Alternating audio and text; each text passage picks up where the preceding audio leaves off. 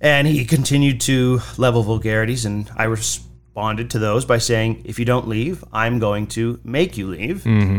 And he responded with more, more vulgarities. And by that time, he was already putting the pit bulls back on the leash. Um, but he was insisting that he wasn't leaving. And so I grabbed him by the collar and dragged him, what is it, about 75 yards from the I middle of the it's park out? it's it's a long way. Yeah, close to a football field. Yeah. I dragged him the whole way. A- And is grabbing a man by the collar like the same as like what what Trump would how, how gra- Trump Trump would grab a woman by her? I mean, eh, Yeah, so here's the I mean, here's the great I mean, literally, there is there anything more demasculating than the best part about it was I shared this story on on the tweet bird. that's where I'm going with this. Yeah, and uh, so so I grabbed this man and, and walked him out. He he mumbled complaints and shouted about assault as I dragged him. Yeah, he yeah. threw one uh, really half-hearted swing, which uh, I don't remember ducking. I think it just missed. He, he didn't want to hit He you. didn't want to hit Yeah. me, right? Um, and uh, he essentially just complied. He complied. I walked him all the way out of the park. Every once in a while, he'd give a little bit of a pull as if he was pretending. He was simulating the act of defending himself. Yeah. And uh, uh, I finally walked him to the edge of the park. I never shouted once. I, I didn't, uh, I, you know, I I wasn't aiming to hurt the man. I just dragged him by his collar until we were at the uh, exit to the park. I let go of him and said, "Now go home."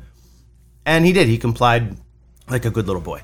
Um, and the best part about the story was I shared it on the Tweetbird, and so many people lost their mind saying that's impossible. There's no way that happened.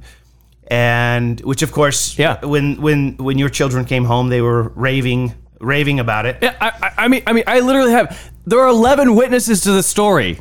Yep. I mean, and and everybody's version of it is the same version. Everyone saw the same thing. They experienced the same thing, and this is I. This was the the best part of this whole thing. I mean, not. I mean, to the best part in terms of validating my worldview that we are a cultureless, gutless, chestless society. Mm-hmm. all right.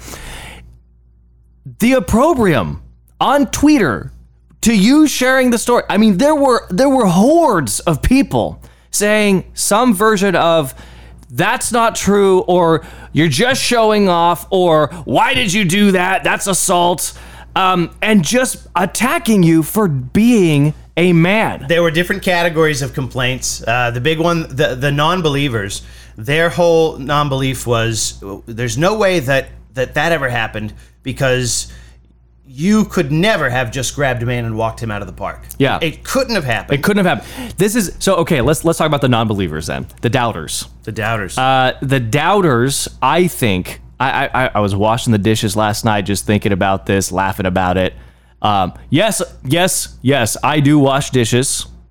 When my wife is bleeding in bed with a newborn baby, I will occasionally wash a dish. Get over it. Um, I'm doing this, right? I'm doing this womanly task. And I'm thinking about you grabbing this guy by his collar yanking him 75 feet on an incline to get out of the park. And people disbelieving that that actually happened.